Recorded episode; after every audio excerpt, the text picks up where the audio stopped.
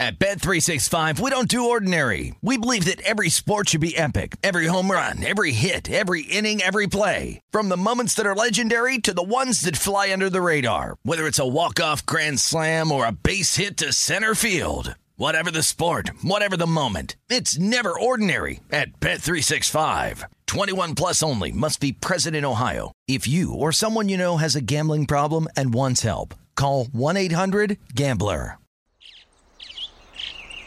Getting ready to take on spring? Make your first move with the reliable performance and power of STIHL battery tools. From hedge trimmers and mowers to string trimmers and more, right now you can save $50 on select battery tool sets. Real STIHL. Offer valid on select AK system sets through June 16, 2024. See participating retailer for details. It's Freddie Prinze Jr. and Jeff Dye back in the ring. Wrestling with Freddie makes its triumphant return for an electrifying fourth season.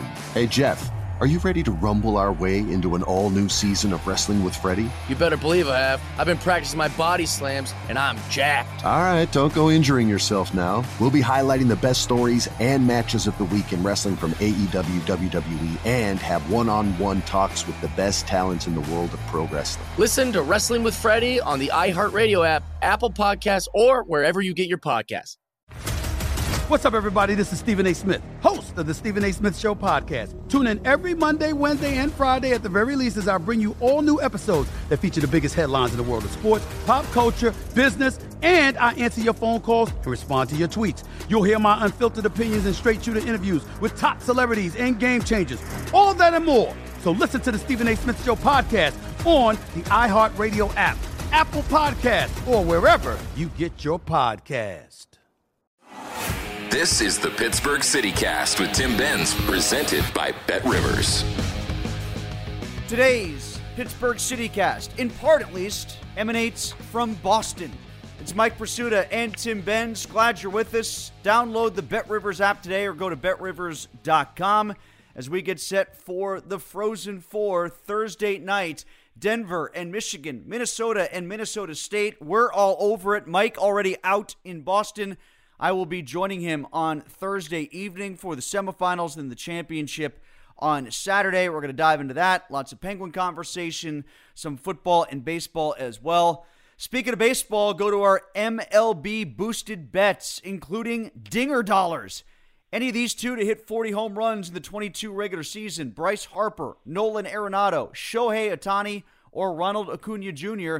That was plus 225. Now it's up to 250. How about a golf boosted bet?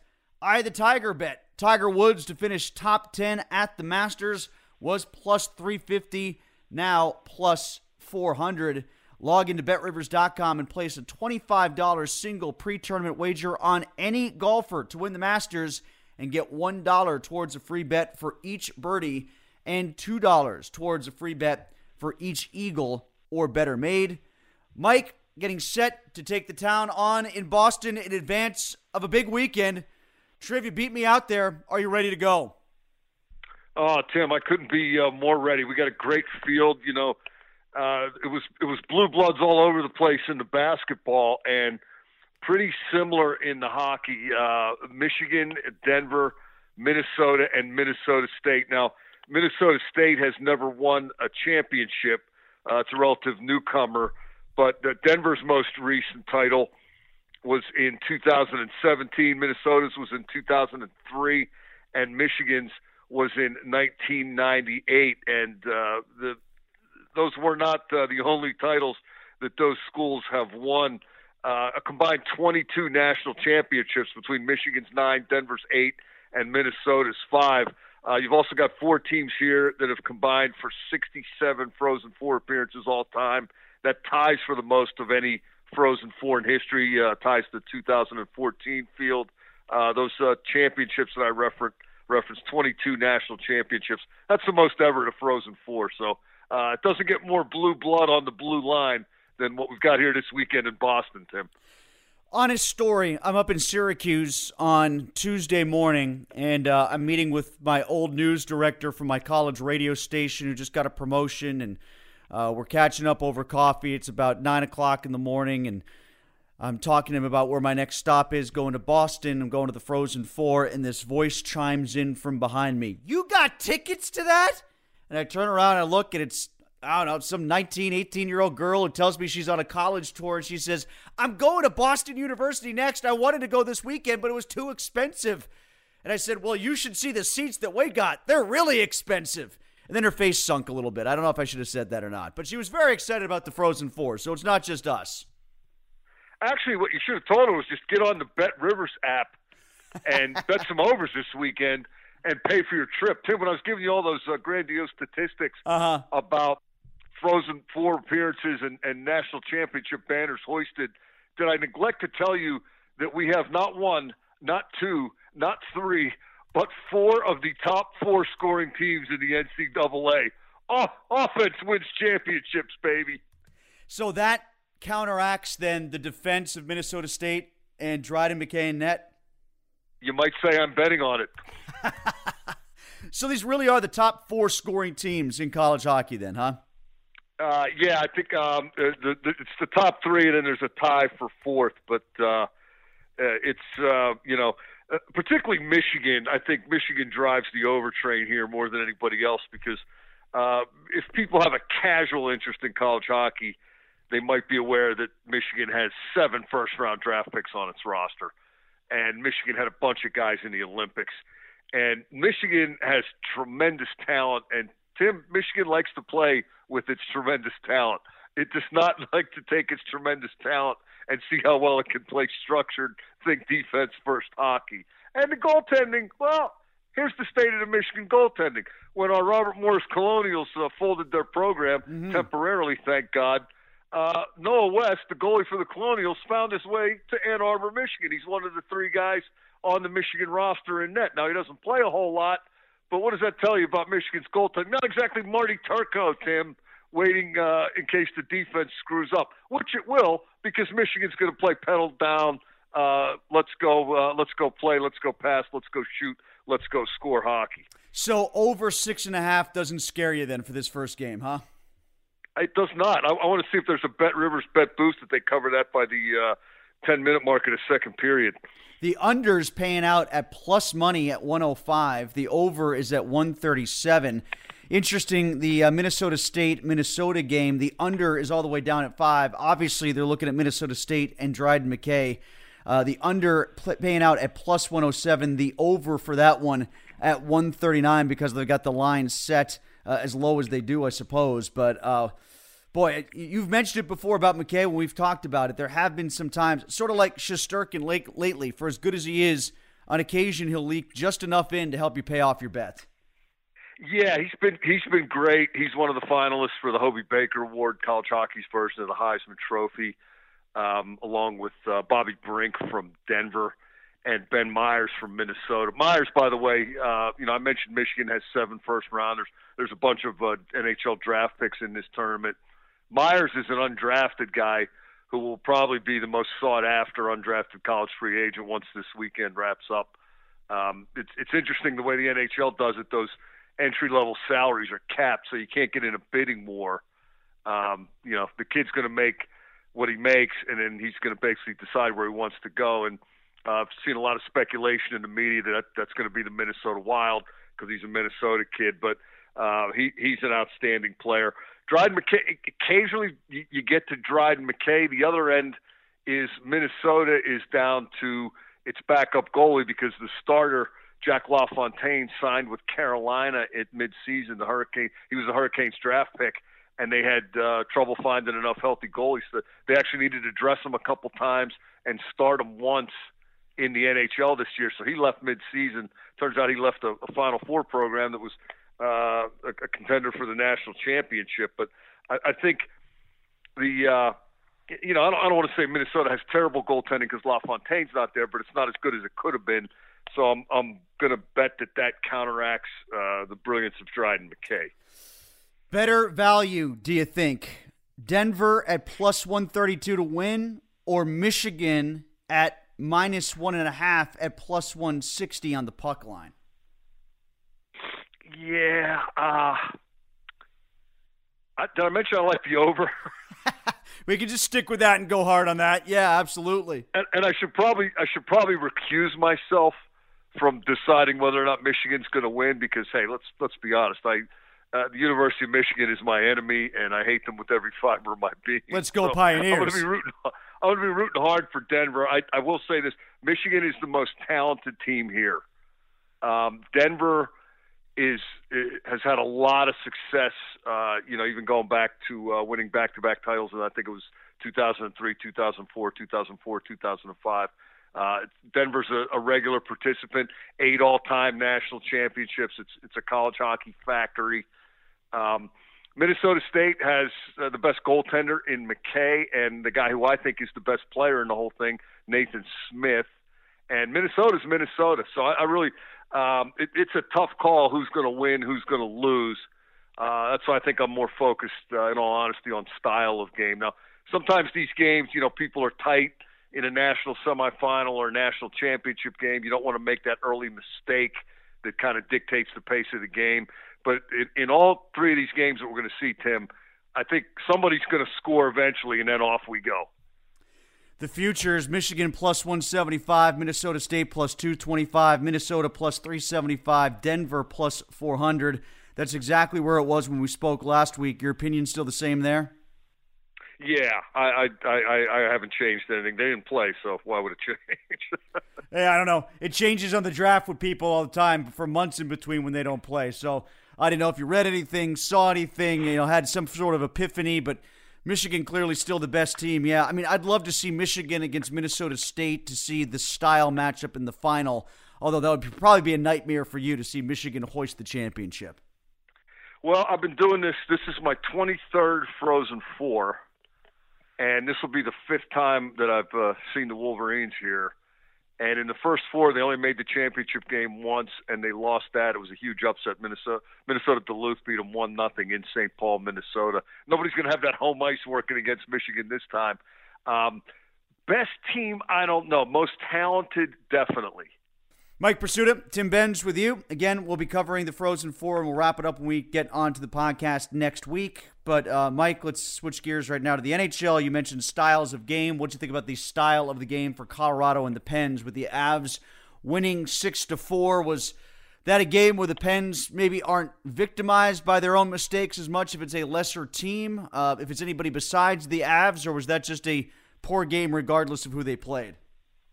Yeah, I don't know. My hot take from that, Tim, uh, was it was well into the third period, and the Penguins had two goals, and uh, one of those was put into the net by Colorado. Mm-hmm. And you know they had a bunch of shots and a bunch of looks in the game in Denver, and they did not score with uh, great regularity. I, I can kind of see this coming as we've seen in recent playoff seasons. You know, when it gets tougher to score for whatever reason, teams are more committed defensively or you don't get as many power play opportunities, and you know it's harder to get to the net and harder to get the looks you get in the regular season. I, the Penguins, for all their you know star power reputation, I don't know that that they've got the firepower they used to have, and I can kind of see another first round uh, evolving where they have a hard time scoring and they don't defend well enough uh, to to play the kind of hockey you have to play in the postseason. They're a bad half court defensive team, and they are a bad net front defense team. How many times have we seen goals where Chris Letang or another one of those guys is just standing in front of the net? They've kind of gotten over the, you know, giving up three on ones all the time and turning the puck over and poor puck management and, you know, giving up the transition fast break. But even when they're in position, there's not much that they do. Uh, they just kind of stand there and watch, and that's going to be a problem. And it's awfully hard for me to buy into the notion that Jason Zucker is a cure-all. I I'm right there with you. I so you much know, you know, being I almost made about like this. I, I almost like them better with Carter on Malkin's line, even if they're healthy. Why is that? Because I, I think um, Carter is more defensively responsible, and it makes up for Malkin's, uh, you know, periodic but regular lapses in judgment. And I also think Carter likes to go to the net, and that can maybe take some people with him and give Malkin a little space to skate and create like he likes to do in the offensive zone. Um, I, I think they're a good match. We've seen them play a little bit together out of necessity. I'd, I'd do it by design, but I don't think Mike Sullivan's going to go there. we're not going to be eyes glued on Rangers and Penguins because we'll be watching the Frozen Four. But looking at the line right now, and we can track it certainly, the Pens are plus one and a half on the puck line at minus 265. Uh, to win, they're underdogs at plus 100. The Rangers at minus 115. They've got the over under set at five and a half. I might go over there, especially Shesterkin not exactly locking things down. But then again, Mike, um, and it was Grigoriev who actually won the game against the Devils. Then again, the Penguins, they just don't get a lot of shots against the Rangers.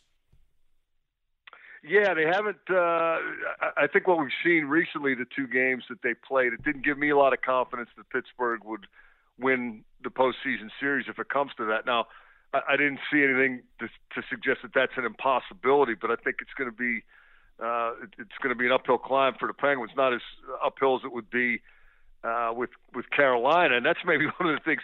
You know, you take a look at that Rangers schedule the rest of the way, and uh, I, I did it a couple of days ago. I didn't, uh, you know, write everything down, but it, my initial thought was uh, not all that difficult. And Rangers only two points behind Carolina. Um, I'll, I'll say this: if I'm the Penguins, I want to play the Rangers much more than I want to play Carolina in the first round.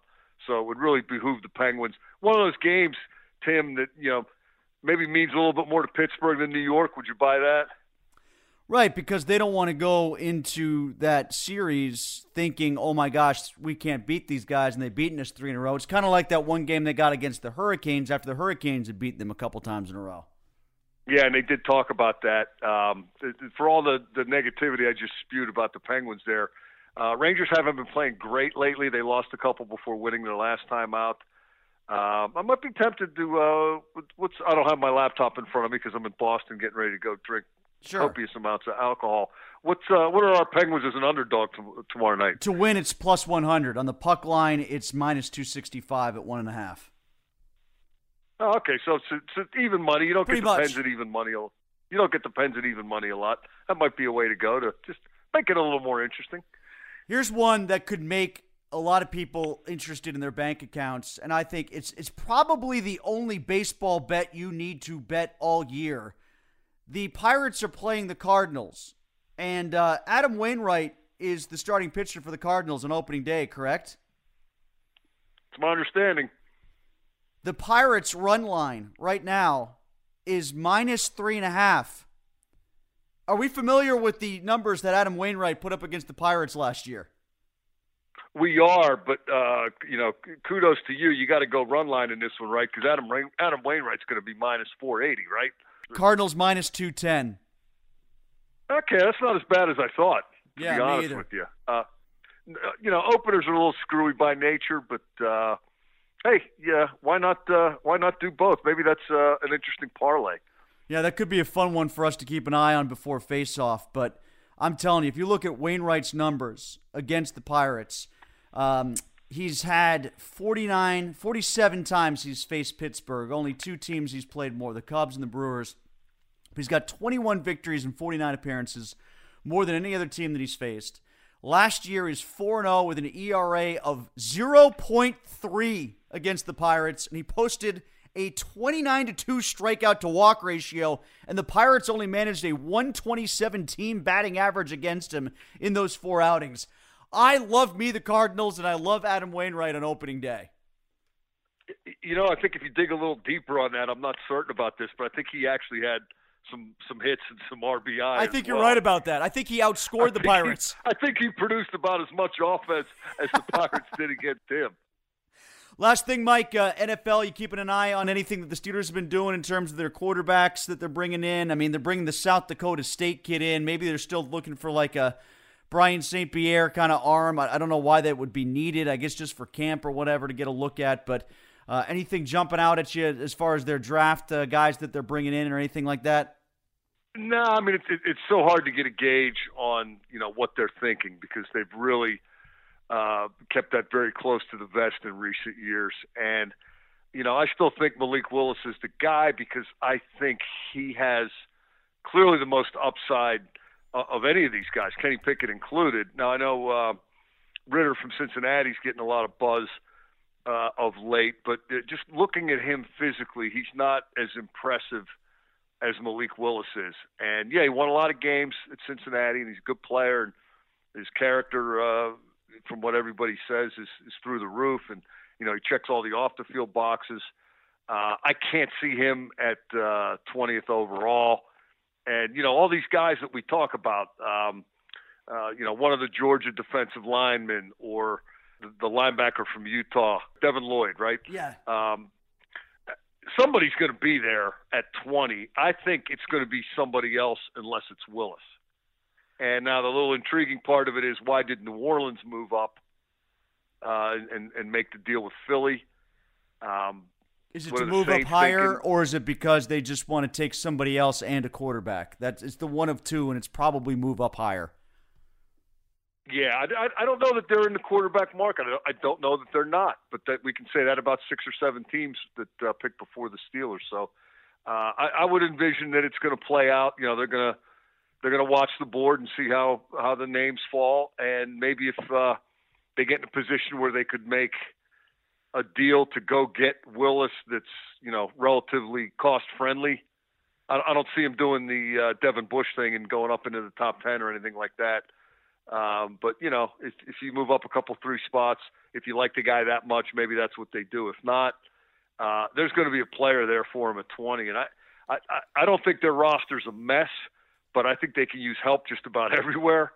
Uh, you know, they don't need a starting running back, uh, but they they certainly need, need a backup one. Uh, they need receivers. I still think they need uh, a dynamite inside linebacker because the, the guys they're signing are backup caliber and Myles Jack and Devin Bush. Devin Bush is still a huge question mark, and Myles Jack's only on a two-year deal. So you know there there would be nothing wrong with bringing in a stud there at a position that uh, you absolutely need to have stud players. Uh, cornerback could use some help. Still got a hole at safety, wide receiver. Uh, I guess kicker they're okay. Uh, and and punter they're probably committed to the guy they drafted last year. Uh, I don't know.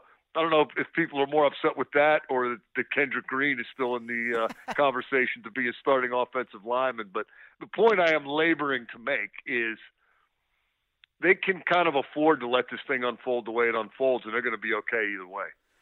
I want to set an over under on bars hit in Boston for us over the three days. Because one thing, this might be a sneaky under because I, think people would assume we're going like 10, 20, something like that, 25. I don't know. But you are not a uh, bar hopper from what I've been able to tell. You, you like the places that you like, and you will go back repeated times over the course of a weekend stay in a place. Uh, so where would well, you say? depends where we are, though, Tim. Yeah, I mean, i Boston, like, like, every third door can be a bar in Haymarket or Faneuil Hall or pretty much anywhere going on the way up to uh, to the rink. So you're right about that.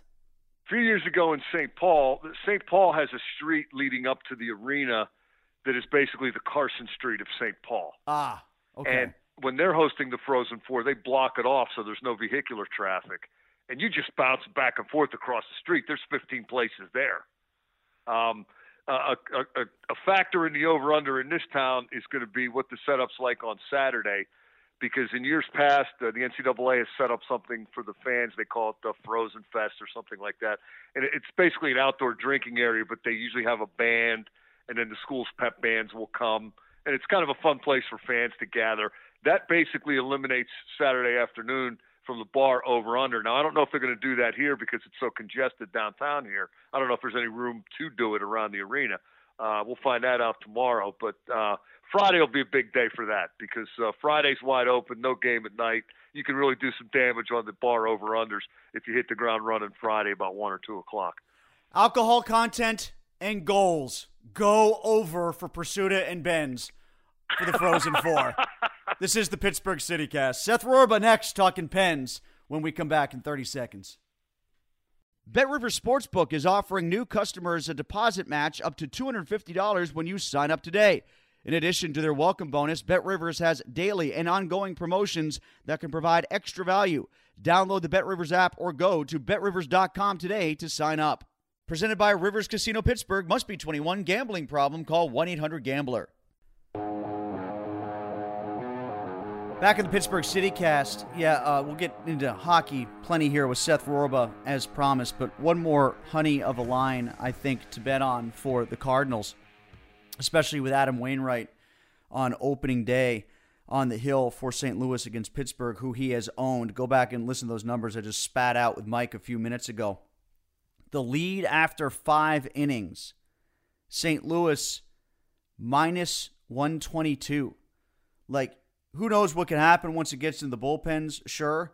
But provided they get one run after five innings, it's going to be one nothing because the Pirates aren't going to score against Wainwright. You know that. So I'd play that bet as well. Cardinals to score first and win. Yes is plus 138.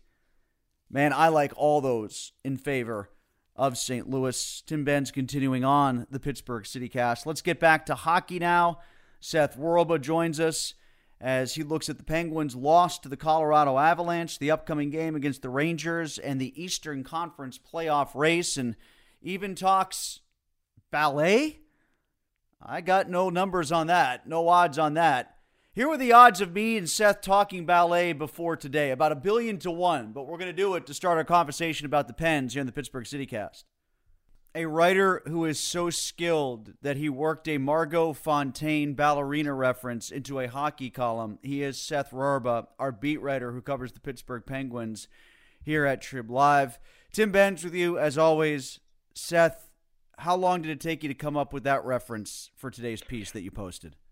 Uh, I mean, I think it probably took longer for me to convince our editors to allow me to use it uh, than it did actually for me to come up with it. Um, uh, oh, hold on, hold on for a second, because some of your obscure references to ex Penguins, I think, are less low hanging fruit than say what Margot Fonteyn is.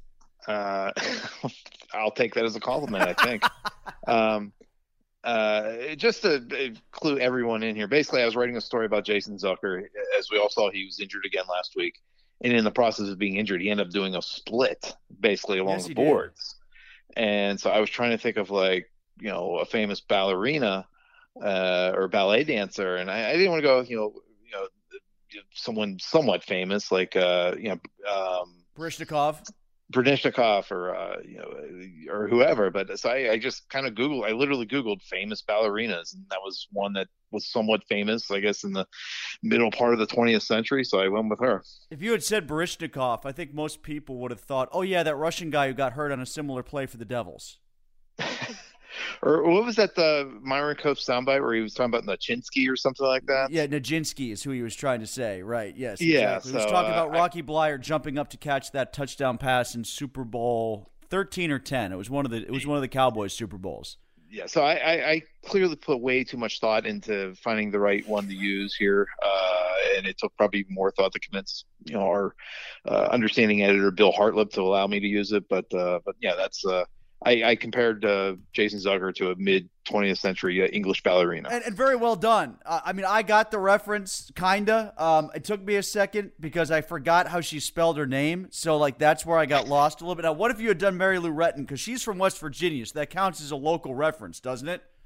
I guess I, I, I, just like being obscure, and I, I like you know for whatever reason be obnoxious about it, where someone has to maybe like, Google who that person is. I I you know I at least put like a, a Wikipedia link to you know uh, to to this reference, but uh, uh, but yeah, that's just maybe kind of a little bit of insight into my my madness or just my silliness or my uh, stupidity, I guess. Seth Rorabaugh, he is broadening our horizons on the Breakfast with Benz podcast. Uh, Seth, do we know the nature of the injury that he sustained, and to what degree has Margot Fonteyn ever suffered a similar injury for going into a similar motion?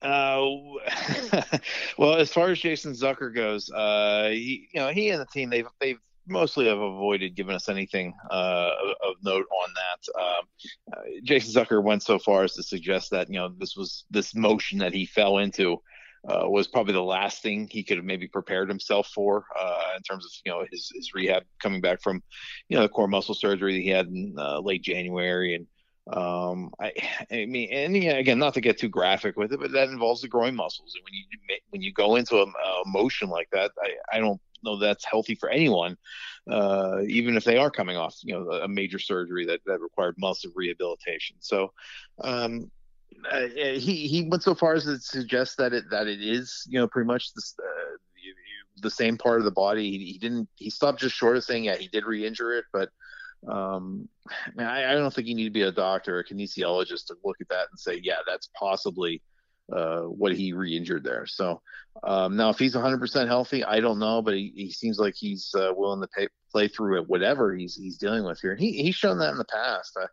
Um, if you recall in Game Six against the Islanders, uh, you know, last spring here, um, he suffered a pretty ugly looking leg injury in that game in the first period, and it kind of had to be helped off the ice um, uh, even to get to the dressing room by teammates and stuff like that. And you know, we thought, okay, he's done. But all of a sudden, he came up for the second period and played some pretty inspired hockey, albeit in a losing cost. So um, there's some toughness there. There's some metal to him um, in terms of playing through stuff. I mean, it, it's maybe seems like a, a, silly thing to say, just given um, you know the frequent injuries he does have or has you know dealt with here, but um, I, I, suspect he probably plays through a lot of things that maybe otherwise aren't uh, documented as well as maybe this injury has, has been. So um, I'm not necessarily surprised that Jason Zucker's back on the ice, but um, uh, at the same time too, just how that fall or that tumble looked uh, visually uh, from Thursday, it's it's it's um, somewhat surprising, I guess, just based on the uh, the visual evidence or the visual, uh, you know, what happened there. I guess. Is he pissed at Fiala? Um, he didn't really want to get into it. I, I flat out asked him, you know, if he had any issue with the hit or any issue with Fiala, and he just simply said I, he had no comment. So um, that would lead me to believe he's not happy with some something there. Um, I don't. I know they were teammates for a few years there in Minnesota. I don't know if they were close or or, or what, but um, it was something uh, Jason Zucker just did not want to get into at all on Wednesday. So is he going to play against the Rangers? I would suspect so. I mean, he he was a full participant in practice on uh, Wednesday here.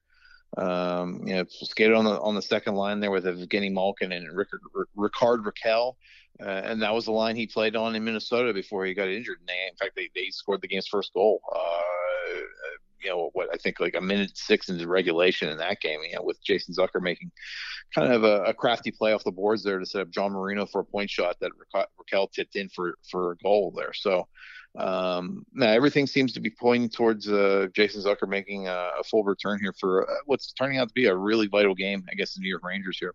And I want to get back to that in a second. Final thought on Zucker though is this: for as much as the theory of who he was supposed to be when he was first acquired by the Penguins, which never has really manifested due to injury or ineffectiveness since he came on board from the Wild I think it also speaks, Seth, to the need for him to play and at least be effective because then you can set the rest of the lineup more accordingly to where the talent fits. I.e., it appears that then Carter can get back with Kapanen and do so comfortably because Kapanen seems to be, play better with Carter.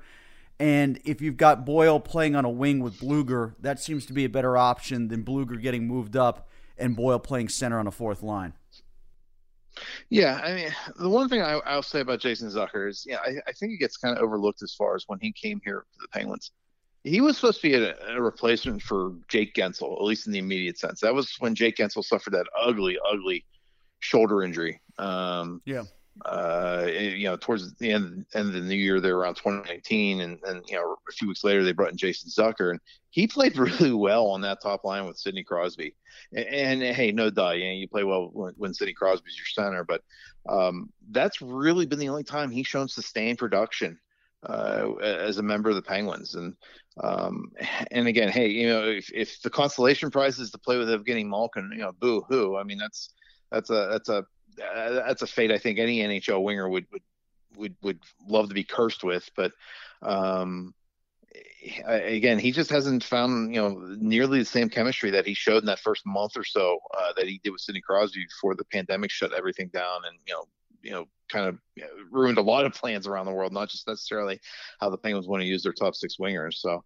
Um, as far as what he produces uh, or can, can, contribute, I think we saw a little bit of it there uh, in that game uh, in Minnesota. I would have liked to see what he might have been able to do, you know, with some more sustained playing time there. But um, it, him being there really, I think, helps. It, again, to your point that you made there, like I, I, think it helps create a little, you know, or allows you know there to be a little bit more balance. There. I mean, you don't have Jeff Carter playing the right wing there, and you know, um, you know, really limiting what you can do with your third and fourth lines. There was kind of a trickle down effect there, where Jeff Carter was on the right wing of the second line. So you, okay, you move Teddy Blueger up to the third line, and you just kind of piece together whatever you can for a fourth line there. So um, there's a substantial. I mean, Jason Zucker again. I wouldn't dare say he's one of their most you know five important players on the team, or even five important forwards. But um, there's a, a, trickle down effect in terms of how it helps create some balance or allows there to be more balance, I guess, throughout the lineup going down to the third and fourth line. So, uh, provided he's able bodied, it, uh, I, I, think he helps in a variety of ways. Uh,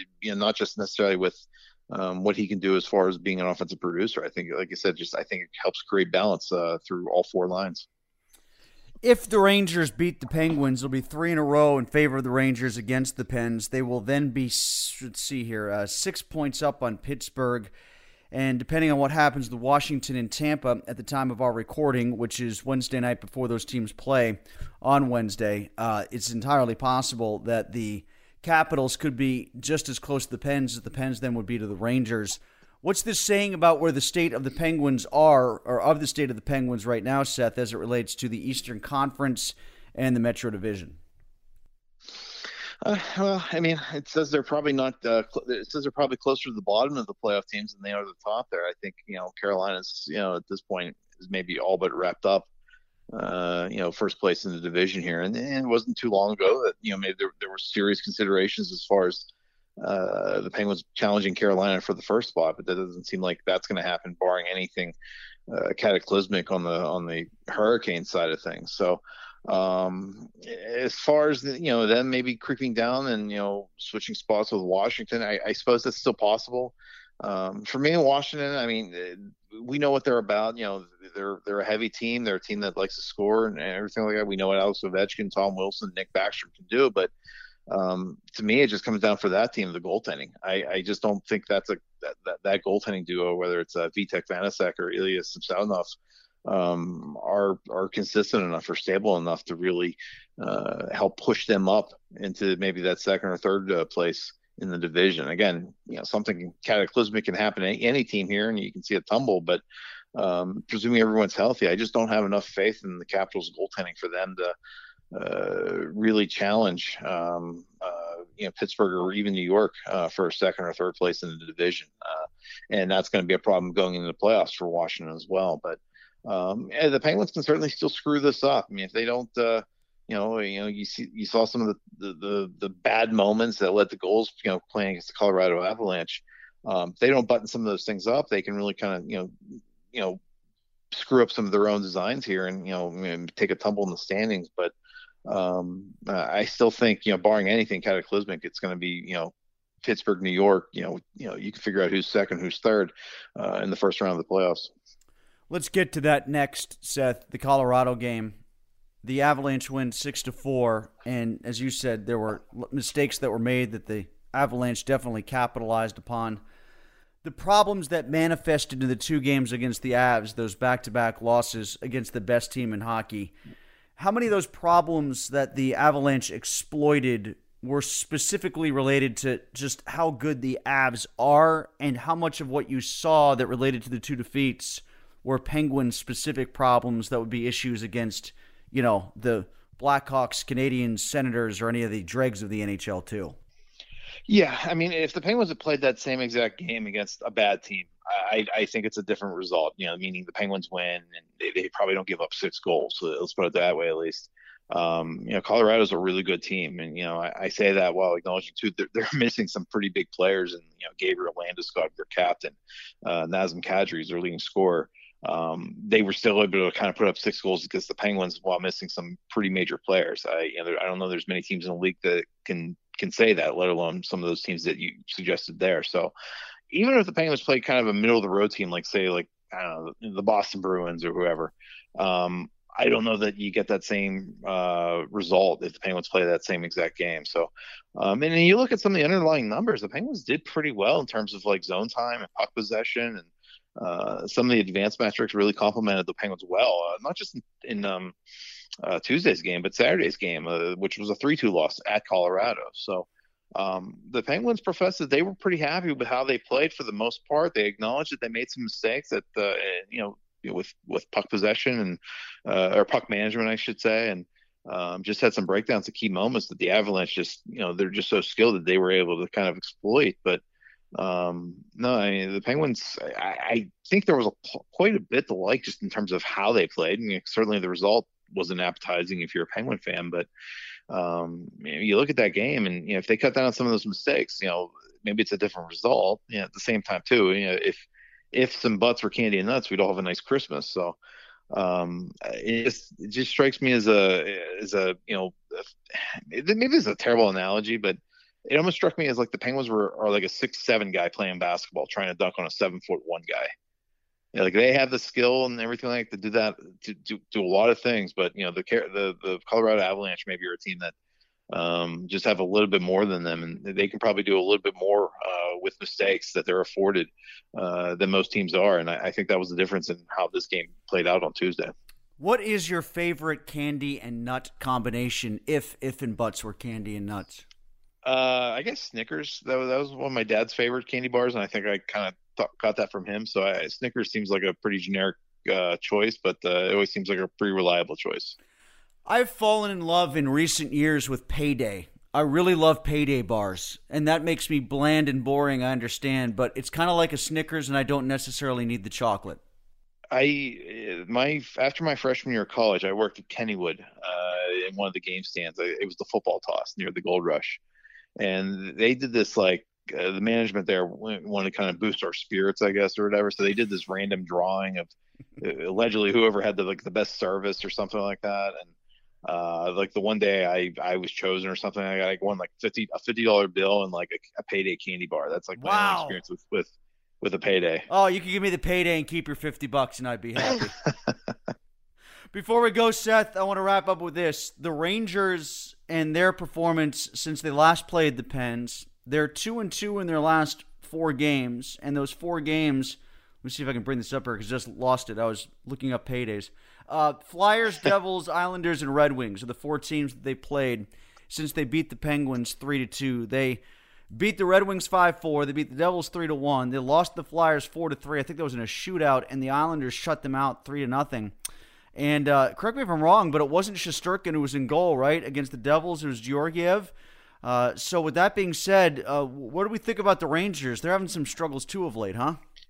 Yeah, I mean they're they've they've had dealt with the one notable injury there, Ryan Strome. I know he's nothing great; he's not an all star, but he's you know their second line center, and I, I think he helps button things, some things up for them. Almost kind of like the way uh, Jason Zucker does for the Penguins, where if he's absent, uh, th- there's maybe a trickle down effect. So they were without him. Even going back to the the, the um, most recent game against the Penguins, he was out of the lineup, and they still won that game. But I, I, think there were some maybe trickle down effects in terms of their lineup and, and being a player that they missed there and, and whatnot. Uh, so yeah, and to your um, point, he comes back and scores against the Devils and they win. So there you go. Yeah, yeah. so he's back in the lineup. He's uh, presumably able bodied, so I, I, think that helps stabilize some things there for them.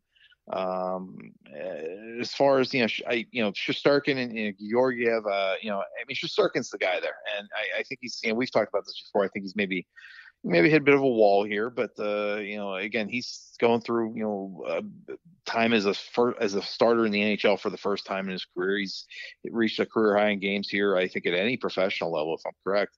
Um, and uh, you know, again, there's there's something to be said there for for dealing with like I guess the mental strain of that. So um, he's going through that. I, I you know I would suspect he probably will you know get his game back in order. You know, come playoff time. Uh, uh, but um, no, I mean they've dealt with a couple injuries here as well, like any other teams, like much like the Penguins. And I think you saw maybe a little bit that there in the um, some of their sputtering here, sputtering here as of late. So uh, that said, I, I, really don't know that, that they're going to necessarily look all that different compared to how we've seen them against the Penguins in the three previous games. I, I think you'll see a, a, pretty disciplined effort by the Rangers there, and uh, um, the Penguins, if they want to get a win here, if they want to you know, have uh, you know put up some goals here, they're going to have to earn it. I mean, I don't know they're going to get any easy soft goals against Shesterkin or the way the Rangers have played defense against them. So um, again, I think it's going to be a pretty tight uh, defensive game, barring any kind of just uh, ugly performance like we saw in Manhattan by the by the Penguins here a few weeks ago.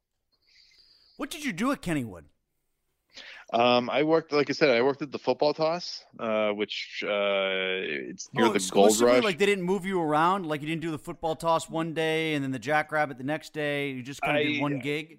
You either, when you worked at Kennywood, at least back then, you you either were put into like the food operations, the game operations, or the uh, or the ride operations, and you, you didn't move between the three areas. I somehow got into the games. Uh, I think the first month I worked there, I worked at like that short range basketball hoop that was near the racer.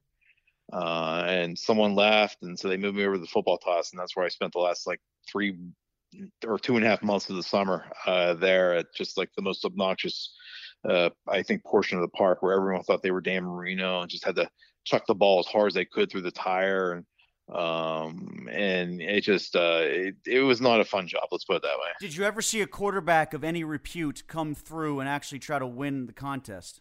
I actually saw. I remember there was a guy who had three fingers on his throwing hand, and I'm not trying to make fun of him. You know, whatever happened to him, you know, you know, you know, you know I don't want to make fun of it, but he came up there with three fingers on his throwing arm and like put him through the tire every single time. Like he was perfect. Was his first Uh, name Mordecai? Was it Mordecai Three Fingers Brown? I don't know. I again, like it was, and we had a rule there too. Like you could only win like three times in a day or something like that. He came back like a fourth time, and like uh, I said, dude, there's a rule there, and like and like he's like, how do you know I was here? I'm like, I don't want to say, but it's pretty distinctive, you know. You know who needs to Um, hear this story is Kenny Pickett. Yeah. Look at this guy. He wins at Kennywood with only three fingers, and you're worried about an eighth of an inch on my thumb to my pinky for crying out loud. This guy Yeah, needs to be this guy needs to be introduced into the Kenny Pickett discussion somehow. Yeah, so I, uh, I he got really mad at me and threatened to get me fired or whatever, and I was just like, all right, whatever, dude. That's probably Like, he why never came back. I, I guarantee you that's why you won the payday and the fifty bucks. It might have been, it might have been, but uh, Did you master uh, the football toss yourself? Uh, that was honestly when I played pickup football. and I was still like able-bodied, twenty in my twenties and stuff like that. When we play flag football or pickup football, I was that was easily the best, uh, uh, tightest spiral I ever threw in my uh, my pickup football career was after that summer. So So would Mike um, Tomlin look at you and say quarterback mobility, Seth Rorabaugh? if he was being very charitable, yes. Seth Rorabaugh. Uh, thanks for joining us, Seth, and we'll talk to you next week. All right. Anytime, Tim. All right, and uh, check out all of Seth's writing, including sometimes about ballet, over at Trib Live. All right, so my thanks to Seth Rorabaugh. My thanks to Mike Prisuta. Can't wait for the Frozen Four this weekend. Keep an eye on the lines as they move. We're off for the rest of the week because I will be in Boston. We'll recap it next week with Mike. And of course, we'll have Mad Monday on Monday of this week, too. This is the Pittsburgh City Cast.